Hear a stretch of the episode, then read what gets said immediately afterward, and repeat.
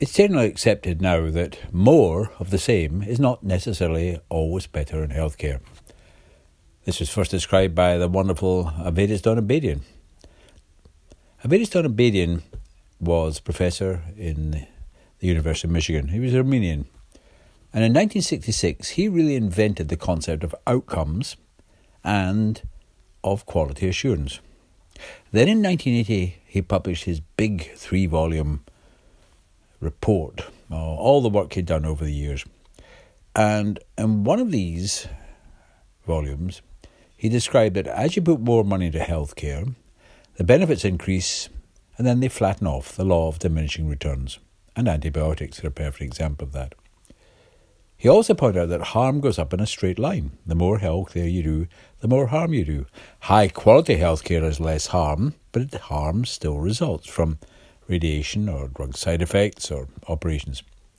So if you subtract harm from benefit, subtract the straight line from the line that increases then flattens off, you get a, a J shaped curve.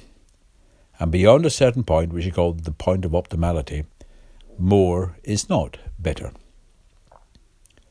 This has led to the concept of overuse, overdiagnosis, and overtreatment. In the United States, there's been a movement called less is more.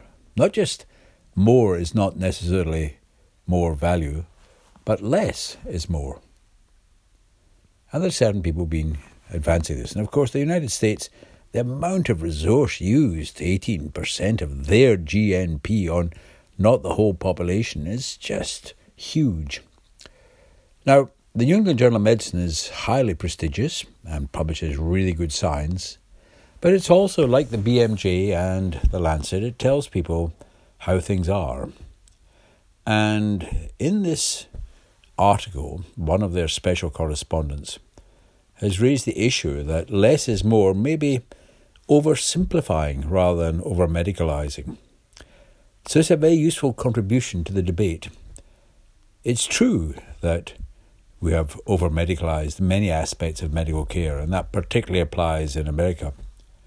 But it's also true that we really, really have to listen to what the individual is saying, what is wrong with them, and how that relates to their diagnosis.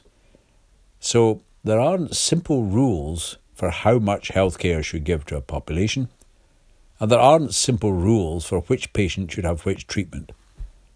It requires every population to look at the balance of benefit and harm, and every individual, the person we call the patient and the clinician, to think about their particular decision, their particular problems, their particular values.